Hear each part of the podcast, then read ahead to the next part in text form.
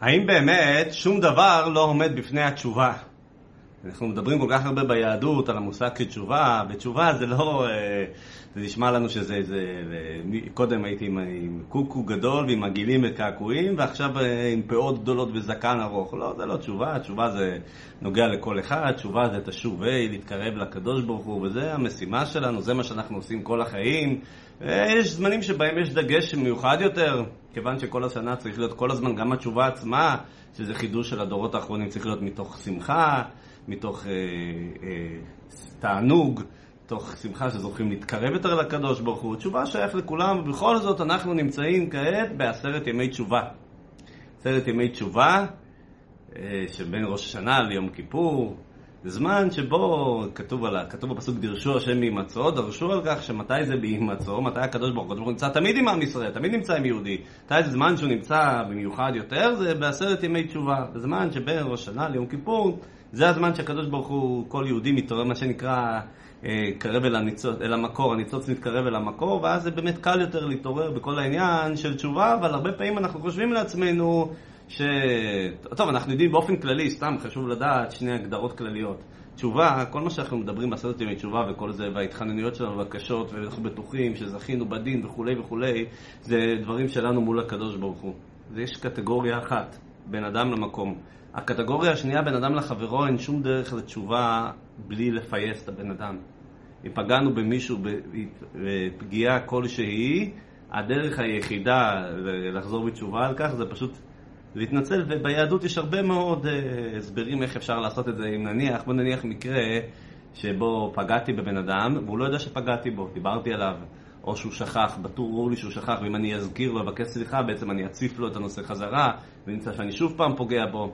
יש בזה הרבה מאוד uh, עקרונות מאוד מאוד מעניינים, אבל צריך לזכור שבקטגוריה של בן אדם לחברו, זה עד שיפייס את חברו. כל מה שאנחנו מדברים בתשובה וכל הדברים האלה זה הסיפור שלנו מול אלוקים, שם הוא נותן לנו אשראי בלתי מוגבל, הוא סולח ומוכר כל הזמן ומקבל, בשונה ממידת בשר ודם, שאדם יכול לכעוס, אדם יכול אה, לנטור וכולי וכולי, אצל הקדוש ברוך הוא.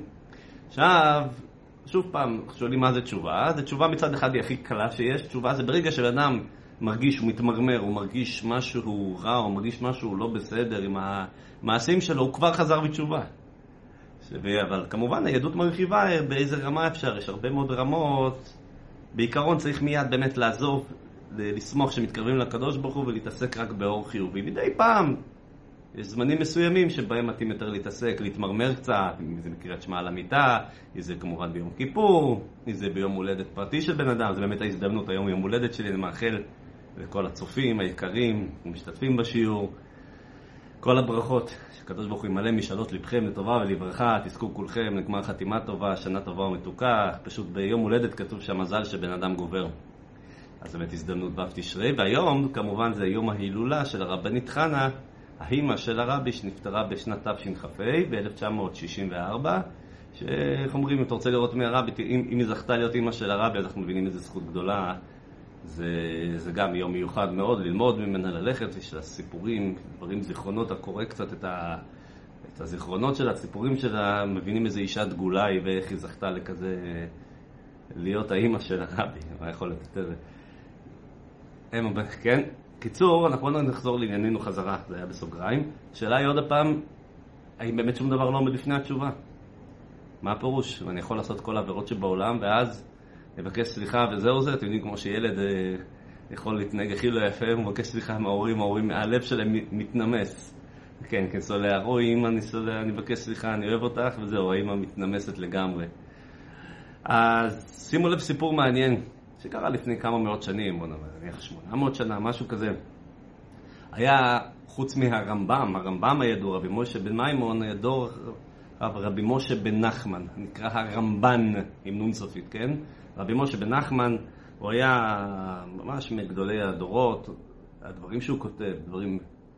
הרמב"ן, בקיצור, היה לו תלמיד שקראו לו אבנר, סיפור מעניין, סיפור מאוד מאוד מאוד מעניין וייחודי. התלמיד הזה, קראו לו אבנר. מה קרה לתלמיד הזה? התלמיד הזה יום אחד יצא לתרבות רעה.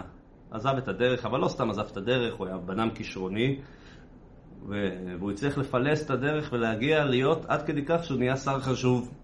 מגיע יום כיפורים. יום כיפורים, איזה יהודי לא מתרגש, איזה יהודי לא מרגיש משהו מיוחד ביום כיפור? בפרט יהודי כמו הרמב"ן, כן? מגיעים שוטרים, נכנסים לבית הכנסת, תופסים את, אה, את הרמב"ן, מביאים אותו איתם ביחד. לאן הם מביאים אותו? לארמון, להיכל החשוב שבו נמצא השר החשוב. הוא מגיע לשם, נמצא שם דבר אחר, מה שנקרא, כן, חזיר.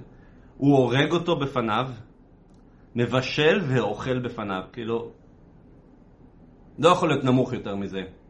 ביום כיפור, לאכול בכלל. דבר אחר, שזה היה משוקץ ומתועב אצל היהודים במשך כל הדורות. ואת כל זה לפני הרמב"ן, הרמב"ן כמובן מזדעזע כולו, כל, כאילו, לאן? הוא שואל איך הגעת לכזה שפל? איך הגעת, אבנר? מה קרה לך? מה, מה, מה, מה אתה צריך לה... מה, מה, אין, איזה תאווה יש לך לעשות כזה דבר ביום כיפור ועוד לקרוא לי לראות את הדבר? הוא אומר, הכל בגללך. פעם אמרת לנו פרשת השבוע, פרשת האזינו, כמו שאמרנו, כל דבר נמצא בפרשה. אז פרשת, אם כל דבר נמצא בפרשה, אז בוודאי שפרשת האזינו, שבאה לפי מסורת חכמים, כל דבר שקורה בעולם, מתרחש בעולם, באמת פרשה נפלאה עם שירה שכוללת ומסכמת את כל התולדות של עם ישראל. הכל נמצא שם, אפשר לראות את זה ממש במוחש, אבל מעבר לכך הם דורשים, הרמב"ן דורשים שיש שם ממש את כל, הת... כל, כל הסודות של העולם נמצאים בפרשה הזאת, פרשת האזינו.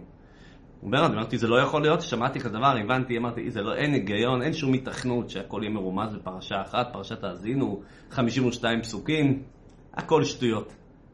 הכל שפי, הכל שטויות, החלטתי ש, שזה, זהו, הכל שקר. אתה מוכר, אתה לא... בגללך, אומר לרמב"ן, לא פחות ולא יותר, החלטתי שאני עוזב ולכן עזבתי.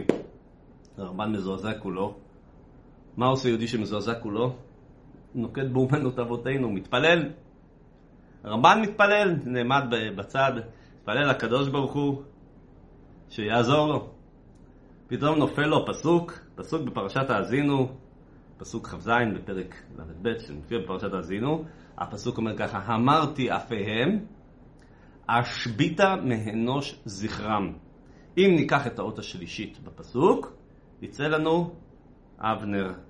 אפיהם זה א', האות השלישית זה אפיהם, א', ה', א', אבנר. אשביתה, האות השלישית זה ב', מאנוש, האות השלישית זה נ', וזכרם, האות השלישית זה ר'. ממילא אבנר היה בשוק, בהלם מוחלט. אני רואה שבאמת, אם הוא זוכר את הפסוק הזה, הוא לא מאמין שהשם שלו מופיע ככה בפסוק ברמז כל כך uh, ברור, הוא הזדעזע. הוא התחרט על המעשים שלו, הוא כל כך התחרט על המעשים שלו, שהוא פשוט לקח אונייה, לקח סירה, נסע, הפליג איתה ונעלם. לא נודע יותר זכרו. פשוט נעלם לגמרי, לא יודעים כנראה שעד היום הזה לא יודעים מה קרה עם הבני הזה. מתקיים הפסוק בדיוק מה שכתוב, השביתה מאנוש זכרם, נשכיח מאנוש זכרם. אומר הרבי פה נקודה מאוד מאוד מעניינת, שכל כך אופיינית לרבי, כל כך מתאימה, יש דברים שאתה אומר, כאילו אומרים בפרקי אבות, הוא היה אומר, הוא היה אומר ככה, הוא אומר ככה. אז האמירה אומרת, הוא, מה הוא היה אומר? הוא אומר, כל אחד אומר את מה שהוא. לא אומר ככה, בוא נשים לב בפסוק, יש מילה קודם. אמרתי, האות השלישית באמרתי זה ריש. זאת אומרת, יוצא לנו רב אבנר. יוצא שהתורה מכנה את, את אבנר שלנו, שהגיע לכזה שפע למדרגה, קורא לו רבי אבנר. איך זה יכול להיות? איך אפשר לקרוא לכזה רשע, רבי אבנר? אז התשובה נמצאת בסיפור ידוע שכבר כמה פעמים סיפרנו אותו גם במסגרת השיעור הזה. על עבריין ידוע ונודע, שלא היה עבירה אחת שהוא לא עבר בשם אלעזר בן דודאיה. ואמרה לו אישה אחת, אישה לא כל כך מכובדת, אמרה לו, אין לך שום סיכוי לחזור בתשובה. אלעזר הבין, הוא פונה להרים, פונה לגבעות. מה ההסבר, מה הוא פונה, מה זה הרים, מי זה הגבעות, מי זה שמש הריח, הוא פונה בעצם, ההרים זה להורים, גבעות אשורנו, להורים הוא פונה, אתם אשמים, אתם גידלתם אותי ככה, הוא פונה לשמש והירח, המזלות שלי הם אשמים, הוא פונה לשמיים והארץ, אה, אלוקים אתה אשם, הוא מאשים את כל העולם חוץ מאת עצמו. הם כולם אומרים לו, לא, לא, אין לנו איך לעזור לך. הבין, זה, זה, זה, זה, זה עצום המסר של הסיפור הזה. כמה שאפשר ל, ל, ל, לחפור בזה, להתעמק בסיפור הזה, כן? הוא הבין שאין הדבר תלוי אלא בי. אני צריך לקחת את האחריות, התיישב על הקרקע, ופרץ בבכי, בכה, עם הראש בין הברכיים, עד שיצא נשמתו, ואז, ספר תלמוד, יצאה בת קול ואמרה, אשריך רבי אלעזר בן דורדיה, שזה אתה מזומן לחיי העולם הבא, רבי. הדגש פה הוא, במקום להגיד, עבריין אלעזר בן דורדיה, חזרת בתשובה, בסדר, הוא עובר בבת אחת, הוא מכונה בכל 1500-1700 שנה, כל מי שלומד את התלמוד מכיר את רבי אלעזר בן דורדיה. תזכרו, לאן הבן אדם הגיע, העבריין הכי גדול שיכל להיות, שלא היה עבירה אחת שהוא לא עבר, הופך ברגע אחד, למה? זה הכוח של התשובה, בבת אחת, בשעת אחת או ברגע אחד, אומר בשעה אחת וברגע אחד אדם יכול להיות. אז זה מה שקרה עם אבנר הזה. רגע אחרי שהוא התחרט על המעשים שלו, שהוא הבין שכל מה שכתוב בתורה, וכמה שאמר הרמב"ן על פרשת האזינו הכל אמת ויציב, והנה הוא שלף לו מה שנקרא, ברגע הוא שלף לו, תפילה קצרה והוא שלף לו את הפסוק, באמת ככה התקיים, שהשבית ממנו זכרם, אז כאילו בת קול, ככה אומר רבי, היא אומרת, אשריך רבי, אתה הופך להיות רבי אבנר שאתה מזומן לחיי העולם הבא. אז מה אנחנו לומדים מכאן? אין שום דבר שיכול לעמוד בפני התשובה, חבר'ה, נחטוף, בוא נחטוף, נתפוס, ו' תשרי, יום ראשון הקרוב, בערב, זה כל נדרי, יום כיפור, עם ישראל האמיתי מתגלה, יהודי רוצים להתקרב, אתה רואה כולם מגיעים, אנשים שכל השנה כביכול נראים מנותקים, מגיעים, מתקרבים, רוצים להתחבר, רוצים לחזור, רוצים להתקרב לקדוש ברוך הוא. אז הקדוש ברוך הוא, הגיע הזמן שאתה כבר אה, תשלח גאולה שלמה לכל עם ישראל, גאולה פרטית, גאולה כללית, במהרה בימינו אמן ואמן.